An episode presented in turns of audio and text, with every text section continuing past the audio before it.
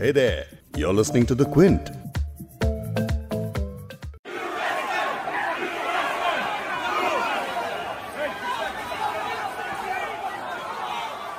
ये जो नारेबाजी और शोर आप सुन रहे हैं वो किसी सड़क पर हो रहे प्रदर्शन का नहीं है बल्कि अमेरिका में वॉशिंगटन डीसी की कैपिटल बिल्डिंग यानी अमेरिका संसद में ट्रंप के समर्थकों का है जो सब कुछ तबाह कर देने पर उतारू थे इस दौरान नेशनल गार्ड ने तुरंत तैनाती संभाली और उनके प्रदर्शनकारियों के साथ हिंसक झड़प भी हुई।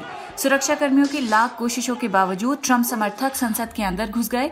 यहाँ तक के हथियारों से लैस इन लोगों ने स्पीकर की कुर्सी तक को कब्जे में ले लिया।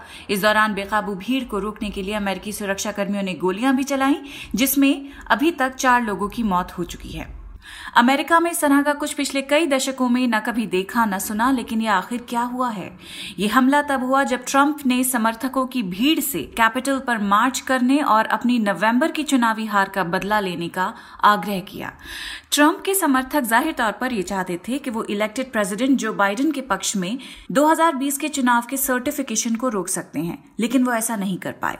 अमेरिका की संसद ने राष्ट्रपति चुनाव के इलेक्टोरल कॉलेज रिजल्ट्स को स्वीकारते हुए जो बाइडेन के अगले राष्ट्रपति बनने का रास्ता साफ़ कर दिया है और इस सबके बाद ट्रंप ने भी हार मान ली है। लेकिन इस बीच काफ़ी कुछ हो गया है। ट्रंप के सोशल मीडिया अकाउंट्स को ब्लॉक किया गया। अब राष्ट्रपति ट्रंप पर या तो महाभियोग चलाने या 25वें अमेंडमेंट को लागू करने के लिए भी कहा जा रहा है। इतना ही नहीं, जो भीड़ कैपिटल बिल्डिंग के सामने प्रदर्शन कर रही थी, उसमें ट्रंप के समर्थन में झंडे लिए और टी शर्ट पहने लोगों के अलावा एक शख्स भारतीय राष्ट्रीय ध्वज तिरंगा भी थामे हुए दिखा। अमेरिका के इतिहास का सबसे काला दिन कहे जाने वाले इस 6 जनवरी 2021 की तारीख को जो कुछ हुआ, वो आज आपको बताएँगे। आगे क्या होगा, इस पर भी बात करेंगे। क्विंट हिंदी पर आप सुन रहे हैं बिग स्टोरी हिंदी। मैं हूँ फबेहा सैयद। पॉडकास्ट में आगे सुनिए क्विंट के एडिटोरियल डायरेक्टर संजय पुगलिया को। ज़ाहिर है कि ऐसी घटना होनी नहीं चाहिए थी, क्योंकि अमेरिका में जो संस्थाओं की इफिशियंसी है, उसमें सुरक्षा एजेंसियों को इस बात का पता होना चाहिए था कि ट्रंप के समर्थक ये तैयारी कर रहे हैं। कैपिटल हिल पे जो कुछ भी हुआ, वो बिल्कुल किसी फ़िल्म का सीन जैसे लग रहा था। अमेरिका की इस हॉलीवुड फ़िल्म डेमोक्रेसी की अग्नि परीक्षा का क्लाइमैक्स होने जा रहा है, और इसमें मेन विलन का फाइनल एक्ट किस तरह हमने देखा, वो अब आपको बताते हैं। 6 जनवरी को डोनाल्ड ट्रंप ने दोपहर में वॉशिंगटन में अपने समर्थकों की एक रैली में कहा था कि हम कभी हार नहीं मानेंगे। मीडिया रिपोर्ट्स के मुताबिक ट्रंप ने रैली में अपने समर्थकों को कैपिटल बिल्डिंग की तरफ़ बढ़ने के लिए उकसाया था। उनके समर्थकों के अंडरग्राउंड सोशल मीडिया पर ऐसे मैसेजेस आ रहे थे कि 6 जनवरी को वॉशिंगटन डीसी पहुँचना है और वहाँ पर कुछ बड़ा करना है। अमेरिकी संसद जब राष्ट्रपति चुनाव के इलेक्टोरल कॉलेज रिजल्ट्स को सर्टिफाई करने वाली थी, तब भारतीय समय के मुताबिक 6 जनवरी की रात करीब 12 बजे खबर आई कि राष्ट्रपति ट्रंप के समर्थकों ने यूएस कैपिटल पर धावा बोल दिया है। कैपिटल बिल्डिंग के बाहर ट्रंप समर्थकों का मजमा लग गया। भीड़ के दीवारों को फांद कर बिल्डिंग में घुसने की तस्वीरें तक आने लगी। अमेरिकी संसद का चलता हुआ सेशन सुरक्षा व्यवस्था को देखते हुए रोकना पड़ा। खबर यह भी आई कि वाइस प्रेसिडेंट माइक पेंस और प्रेसिडेंट इलेक्ट कमला हैरिस को सुरक्षित निकाल लिया गया है। कैपिटल बिल्डिंग में भीड़ ने कई सारे दफ्तरों में तोड़ फोड़ की। सुरक्षा बल भी उनको रोकने की कोशिश करते रहे। तभी खबर आई कि एक महिला को सीने पर गोली लगी और कुछ देर में उसकी मौत की खबर भी कंफर्म हो गई। उपराष्ट्रपति माइक पेंस ने हिंसक प्रदर्शनकारियों को चेतावनी दी और कैपिटल बिल्डिंग छोड़ देने के लिए कहा। वहीं रिपब्लिकन पार्टी के कुछ दिग्गज नेताओं ने सख्त लहजे में कहा कि इस तरह की गतिविधियों का वो कभी समर्थन नहीं करते हैं। इसे दबी आवाज़ में ट्रंप के विरोध के तौर पर देखा गया। माइक पेंस ने सख्त लहजे में हिंसा की आलोचना की। उन्होंने बयान जारी कर कहा कि हिंसा कभी नहीं जीत सकती है। स्वतंत्रता की ही विजय होगी. But thanks to the swift efforts of U.S. Capitol Police, federal, state, and local law Trump के एक और समर्थक और साउथ कैरोलिना से सेनेटर दिग्गज नेता लिंजी ग्राहम ने भी कैपिटल हिल में हुई हिंसा की कड़ी शब्दों में आलोचना की है। लिंजी ग्राहम ने कुछ और सख्त बातें भी कही जो ट्रंप के खिलाफ जाती हुई दिखती हैं मसलन उन्होंने इस घटना में शामिल होने वालों की पहचान के लिए टास्क फोर्स गठित करने को कहा है। साथ ही घटना में बचाव काम करने वाली पुलिस का धन्यवाद किया है। उन्होंने दो टूक कहा कि मैंने प्रार्थना की थी कि जो बाइडन हार जाएँ, लेकिन वो जीत गए। उन्हें ही आधिकारिक तौर पर अमेरिका का राष्ट्रपति होना चाहिए, जो बाइडन और कमला हैरिस को कानूनी तौर पर चुना गया है और उन्हें ही राष्ट्रपति, उपराष्ट्रपति बनना चाहिए। ट्रंप के समर्थकों ने एक डेमोक्रेटिक प्रोसेस को भंग करने की कोशिश की, लेकिन वो इसमें नाकाम रहे। जैसा आपको बताया कि बाइडेन की जीत को औपचारिक रूप से मंजूरी मिल चुकी है, चुनाव में बाइडेन को कुल 538 इलेक्टरल वोट्स में से 306 वोट्स मिले थे, जो डोनाल्ड ट्रंप को मिले 232 इलेक्टरल वोट्स के मुकाबले काफ़ी कम थे। और किसी भी उम्मीदवार के जीतने के लिए कम से कम 270 इलेक्टरल वोट्स की ज़रूरत होती है। बाइडेन की इस जीत को अमेरिकी संसद की मंजूरी मिलने के बाद ट्रंप ने मान तो लिया और कह भी दिया कि भले ही मैं चुनाव के नतीजे से पूरी तरह असहमत हूँ, फिर भी 20 जनवरी को व्यवस्थित तरीके से सत्ता का हस्तांतरण होगा। लेकिन ये एक लाइन ट्रंप इतना सब होने के बिना भी कह सकते थे।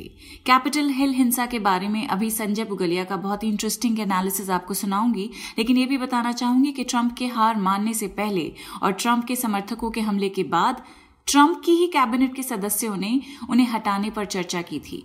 उन्होंने संविधान के आर्टिकल 25 के तहत ये डिस्कस किया था कि उपराष्ट्रपति और कैबिनेट मिलकर कैसे राष्ट्रपति ट्रंप को पद से हटा सकते हैं। ये बात अमेरिका के तीन चैनल्स ने रिपोर्ट की थी। लेकिन सवाल यह है कि कैपिटल हिल जो अमेरिकी पार्लियामेंट है, वो कोई ऐसी वैसी बिल्डिंग नहीं है, बल्कि दुनिया की सबसे ताकतवर देश माने जाने वाले अमेरिका की है। यहाँ सिक्योरिटी इतनी सख्त है कि कोई परिंदा भी पर ना मार पाए। तो क्या वजह है कि इतनी बड़ी भीड़, हिंसक भीड़ बिल्डिंग में आसानी से घुस गई और फिर तोड़ फोड़ के बाद, गोलियाँ चलने के बाद वहाँ से निकल भी गई? कैसे? समझते हैं संजय पुगलिया से। ज़ाहिर है कि ऐसी घटना होनी नहीं चाहिए थी, क्योंकि अमेरिका में जो संस्थाओं की इफिशियंसी है, उसमें सुरक्षा एजेंसियों को इस बात का पता होना चाहिए था कि ट्रंप के समर्थक ये तैयारी कर रहे हैं। उनका जो सोशल मीडिया है, अपना अंडरग्राउंड, उसमें ये मैसेजेस आ और जा रहे थे कि 6 जनवरी को पहुँचना है वाशिंगटन डीसी और वहाँ पर हम बहुत मज़ेदार खेल करने वाले हैं। ज़ाहिर है कि कैपिटल हिल की पुलिस तैयार नहीं थी नेशनल गार्ड आए, उसके बाद हालात पर किसी तरह से काबू पाया गया। सांसद लोग वापस लौटे और सर्टिफिकेशन की प्रक्रिया पूरी हो गई। इसमें जो दूसरी बात हुई, जो रिपब्लिकन अभी तक दुविधा में थे, उनको साफ़ लाइन लेनी पड़ी और ज़्यादातर लोगों ने, उपराष्ट्रपति माइक पेंस के अलावा, जो सीनेट मेजोरिटी लीडर हैं, मिच मेकॉनल उन्होंने भी अब ट्रंप के खिलाफ भाषण दिया, शर्मिंदगी ज़ाहिर की और बहुत कड़ी आलोचना की कि ट्रंप ने तो हद कर दी है। बाइडेन ने भी एक बयान देकर के कहा कि ये लोकतंत्र पर इनका आखिरी हमला है, जिसको ज़ाहिर है कि जो पीपल का विल है, जो लोगों की इच्छा है, उससे हम बीट कर देंगे। लेकिन ये बहुत ही खतरनाक प्ले वहाँ पर हुआ है। पूरी दुनिया ने वो खेल देखा जो अफ्रीका के किसी छोटे मोटे देश में होता है, बनाना रिपब्लिक में होता है, कि कोई एक मिलिशिया ग्रुप चला आए और वो तख्ता पलट करने की कोशिश करे। अमेरिका जो लोकतंत्र का रोशनदान है, वहाँ यह देखने को मिलेगा, इसकी उम्मीद नहीं थी। इसीलिए वहाँ के अखबारों ने इस घटना को कहा कि यह तो राजद्रोह है इंसरेक्शन है, आतंकवाद की कार्रवाई है, और ट्रंप ने भड़काया है। यूएस मीडिया समेत दुनिया भर के ज़्यादातर अखबार ट्रंप को हिंसा भड़काने के लिए जिम्मेदार ठहरा रहे हैं। जब से चुनाव नतीजे आए हैं, तब से ट्रंप ट्विटर पर लगातार इलेक्शन को फ्रॉड बता रहे हैं और कहा जा रहा है कि भड़काऊ भाषण देने की वजह से कैपिटल में इतनी भीड़ पहुँची। उनके उकसाने वाली ऐसी ही एक मैसेज को पहले रिस्ट्रिक्ट किया गया, फिर ट्विटर और फेसबुक ने बुधवार को ट्रंप के अकाउंट्स को अस्थायी तौर पर लॉक कर दिया। ट्विटर ने बताया कि वॉशिंगटन डीसी में हिंसक स्थिति की वजह से उसे ट्रंप के तीन ट्वीट्स हटाने की ज़रूरत है। इसके साथ ही ट्विटर ने 12 घंटे के लिए ट्रंप का अकाउंट लॉक कर दिया है। अमेरिका में किसी भी राष्ट्रपति को चुनाव नतीजा न स्वीकारने के लिए इस हद तक जाते कभी नहीं देखा गया। लेकिन अब आगे क्या? अमेरिका एक डिवाइडेड कंट्री के रूप में अब दुनिया के सामने आ गया है और नए राष्ट्रपति के तौर पर बाइडन और उनकी डेप्यूटी कमला हैरिस के सामने एक ऐसा टास्क है एक ऐसा मैस है, जिसे साफ़ करने में बहुत हिम्मत, मेहनत और वक्त भी लगेगा। लेकिन ये ज़िम्मेदारी रिपब्लिकन्स की भी है। कैसे? सुनिए संजय जी से। ज़ाहिर है कि ट्रंप एक बेहद असुरक्षित और बुली किस्म के इंसान हैं, इसीलिए उन्होंने, मैं नहीं हारा हूँ, मैं चुनाव जीता हूँ, मेरे साथ धांधली हुई है, इसका एक अजीब सा ऑल्टरनेट रियलिटी का एक वर्ल्ड बना लिया, एक मिथ्या लोक बना लिया, जिसमें अमेरिका की बहुत बड़ी आबादी फंस गई। अब उनको डीपोलराइज करना। उनको डी रेडिकलाइज करना एक बहुत बड़ा चैलेंज होगा डेमोक्रेट्स के लिए कम और रिपब्लिकन्स के लिए ज़्यादा। इस चुनाव का एक और आउटकम जो इस बड़ी खबर में दब गया वो ये है कि जॉर्जिया में सीनेट के दो सीटों पर जो दोबारा चुनाव हुए जिसको रन ऑफ़ कहते हैं, उसमें दोनों सीटें डेमोक्रेट्स को चली गई। यानी अब सीनेट में डेमोक्रेट्स का कंट्रोल हो गया। इसका अर्थ यह हुआ कि बाइडन के पास अब वो स्पेस क्रिएट हो गया है कि जहाँ वो अपनी मर्ज़ी के बड़े काम जो करना चाहते हैं, जो पहले की संसद में पास कराने में उनको मुश्किल आती, वो इजी हो जाएगा। उनके लिए जो जुडिशरी कमेटी या जो दूसरे इंपॉर्टेंट अपॉइंटमेंट हैं, उनका कंफर्मेशन अमेरिकी संसद से मिलना उनके लिए आसान हो जाएगा। तो अब हाउस और सीनेट दोनों में बाइडन अपनी प्रेसिडेंसी के मुताबिक जो काम करना चाहते हैं, उसको मनवा पाएँगे। तो बाइडन अब बहुत ताकतवर राष्ट्रपति होने जा रहे हैं। उन पर कोई ज़्यादा लगाम या अंकुश या बेबसी नहीं होगी। यानी ट्रंप इतनी रुसवाई के बगैर भी हार मान सकते थे, लेकिन जाते जाते खुद को कितना एक्सपोज कर गए हैं।